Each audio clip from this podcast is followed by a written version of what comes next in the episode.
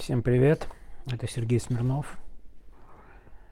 16 февраля, я думаю, мы все запомним это число очень надолго. Не знаю, ждали вы мое аудиосообщение или нет. Я довольно долго собирался, чтобы его записать. Сложность заключается еще и в том, что я уже был в эфире сегодня нашего стрима. Мы очень быстро включили стрим. Мне показалось, что, да, вот когда только начались сообщения, и мы с Таней подумали, что, ну, честно говоря, как-то вместе за всем этим следить и говорить, в том числе говорить со зрителями, это лучше. Мне, к сожалению, стало понятно очень быстро, спустя, ну, буквально пару десятков, может быть, минут, что сообщение Ямала-Ненецкого в СИН правда, потому что вообще изначально то, что сообщили именно они, вызывало вопросы, кто они вообще такие. Но потом появился Песков, потом появились подробности, описание. Я весь день сегодня, конечно, следил за новостями, при этом почти не писал ничего в Твиттер. И в том числе смотрел стримы Саши Плющева.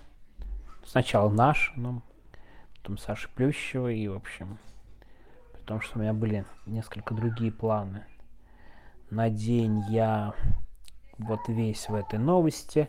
Знаете, я могу, я из тех людей, кто до кого довольно быстро все доходит. Знаете, есть бывает разная эмоциональная реакция принятие, непринятие, понимание ситуации, непонимание. Вот у меня довольно быстро это понимание. Тут это не в точке зрения, знаете, просто люди разные.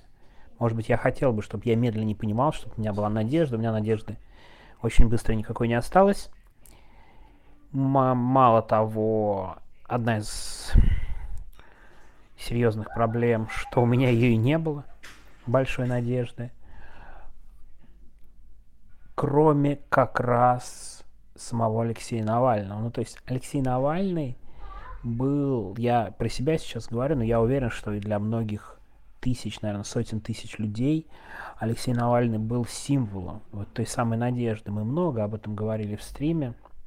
И я сразу, забегая вперед, хочу сказать, нас, конечно, ждут очень тяжелые времена, потому что осознание надежды, оно, да, вот надежды, которые отняли – оно доходит до всех не сразу. Давайте скажем честно, мы и так все в неважном состоянии. Психологическом, э, ожидании. Кто-то в России смотрит на этот чудовищный режим, э, отвратительный, мерзкий. И при этом я понимаю, что параллельная жизнь идет. Ну то есть давайте так. Десятки, сотни людей, которые сегодня вышли на российские, в российских городах возлагать цветы, они живут в России, вокруг которой идет нормальная обычная жизнь. Людям нет до этого дела, до того, что Владимир Путин убил в тюрьме своего главного политического оппонента. И, ну, это не значит, что вот все люди, у которых идет параллельная жизнь, совсем всем этим не интересуются. Там тоже есть, безусловно, разные люди. Я думаю, многие из тех, кто и не пришел сегодня, ничего не пишут, они знают, они сочувствуют, но они понимают бессмысленность выражения эмоций, по крайней мере, публичных, о том, что они ни на что не повлияют, ничего не сделают. А Алексей Навальный и пытался сломать вот это сознание, что мы ничего не можем сделать, и его убийство – это, конечно, еще такой удар по надеждам, что это все можно поменять и исправить. Я просто сразу говорю, да, вот тут я как раз перейду к аудиосообщению Димы Трещанина. Дима записал сообщение, сказал, что до него еще как бы это не все дошло, и он берет небольшую паузу на несколько дней, и я боюсь, что многие вот окажутся в такой эмоциональной такая эмоциональная пауза, сложность осознание, принятие и, главное, поиск ответа на вопросы, что дальше, какие, да, у тебя есть корни, какая опора. Опору найти довольно сложно. Алексей Навальный, его появление были некой опорой, что вот есть человек, Дима это назвал, взрослый, который все объяснит, а теперь этого взрослого нет. И это действительно очень хороший и понятный образ. Знаете, я послушал Диму два раза сегодня его слушал. Сначала, когда он записал сообщение, и тут недавно. И я как раз решил, что я попробую. Я не гарантирую, но я попробую как раз сделать иначе.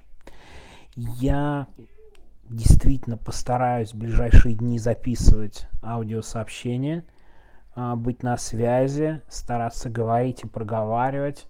Я хочу, чтобы вот эта волна такого безысходности и отчаяния лично меня как бы, я не то чтобы ее избежал, это же неправда, но хочется этому сопротивляться. Потому что мне кажется, я правда все понимаю, и последствия, и отсутствие надежды. И вот это, знаете, очень важное лично, может быть, я сейчас это не очень точно попробую выразить, но у властей такое упоение, что они могут делать все, что угодно, и им ничего за это не будет а мы вот так можем, а мы вот так можем. И с Алексеем Навальным они делали это на протяжении последних лет, как он вернулся. Да, мы можем его в ШИЗО непрерывно отправлять. Хотим – убьем. Хотим – сделаем так, чтобы он голодал, мерз, мучился с болями. Полное упоение. И в этом отношении – мы не знаем пока, что произошло в колонии, и не факт, что быстро узнаем, как и конкретно что было. В любом случае, это даже не просто убийство. Это скорее казнь. По-другому это правда довольно сложно назвать. И понимая вот эту вот степень и глубину отчаяния гражданского общества и всех людей, кто, как Алексей Навальный, надеялись на, на прекрасную Россию будущего и хотели в ней жить, я как раз, правда, постараюсь, наоборот, записывать аудиосообщения, так что это я, знаете, сам с собой, наверное, сейчас во многом разговариваю. Довольно не просто подбирать слова и, знаете, какую-то аналитику. Несколько раз там и мы в своем стриме попытались об этом говорить. Вот с Сашей Плющевым об этом говорили зачем здесь и сейчас, мне кажется, я, во-первых, не э, специалист и не такой, знаете, глубокий политолог, я уже читал всякие политологические вы выводы и все прочее. Я не очень хорошо знаю, и пока, по крайней мере, возможно, я в ближайшие дни попробую об этом порассуждать, когда будут какие-то факты и так далее. Сейчас я, да, могу только некоторую большую, большое свое личное ощущение передать в большей степени, поэтому, да, я говорю о, о себе и обо всей этой надежде. Я понимаю, что всем очень тяжело, и нам надо, ну, во-первых, не надо стесняться, что нам очень тяжело. Те, кто готов сопротивляться дальше, и все слова, которые они сегодня говорят о том, что мы продолжим и так далее, очень надеюсь, что все эти слова не забудутся в ближайшие недели, месяцы – Алексей Навальный точно бы именно от этого хотел.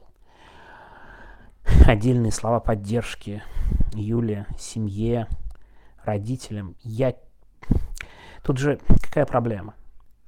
Дело в том, что произошло то, чего они годами боялись, зная, что Алексей Навальный находится в плену, вот в буквальном смысле слова. Они это не озвучивали, они боялись это читать. Я уверен, что им было очень сложно читать эти слова, знаете, из серии «Алексей Навальный сидит до смерти Путина». Но самый худший вариант вот этот. Они его отгоняли, и он произошел. Это, наверное, такая одна из самых тяжелых штук. Я не знаю, как, какие слова тут подбирать поддержки. И мне кажется, это прям какая-то совершенно страшная ситуация.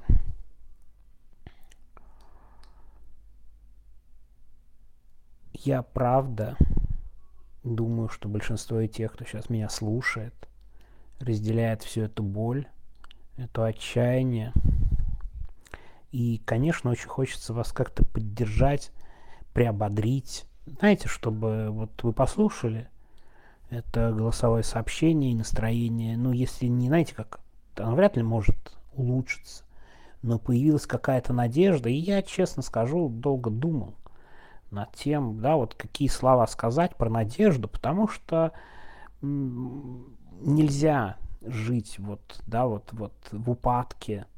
Эм, Наверное, можно, но это ты должен говорить, что может быть дальше. И вроде как к Алексею Навальному, вот Дима, например, апеллировал, да, что он бы вел себя, безусловно, по-другому и, и так далее. Знаете, у меня нет простого и понятного ответа на этот вопрос. Вот я не скажу, что я как бы легко смогу прибавить оптимизма, да, и дать какое-то видение прошлого. Но знаете что? Человечество веками развивалось. Да, были тяжелые времена. Да, мне кажется, мы переживаем сейчас какой-то цивилизационный откат. Но, во-первых, он не должен быть вечным. И даже и даже если он будет вечным, и даже если у нас не будет возможности вернуться на родину и построить там прекрасную Россию будущего в самое ближайшее время, я думаю, мы точно можем образовывать собственные сообщества, собственные связи, собственные круги, чтобы у нас была какая-то альтернатива, на которой настаивал Алексей Навальный, даже если мы не сможем бороться за власть, свергать Путина, там, перестраивать Россию и так далее. Нас, почему у нас это есть? Потому что нас много. Вспомните, сколько людей в регионах приходило, приходили на митинги поддержки Алексея Навального, когда он начал безнадежную, давайте честно и откровенно, президентскую кампанию – Знал ли Алексей Навальный, что его, скорее всего, не зарегистрируют? Знал. Знал, что Кремль придумает все поводы, чтобы его не пустить. Знал. Подавал ли он вид хоть какой-то? Нет.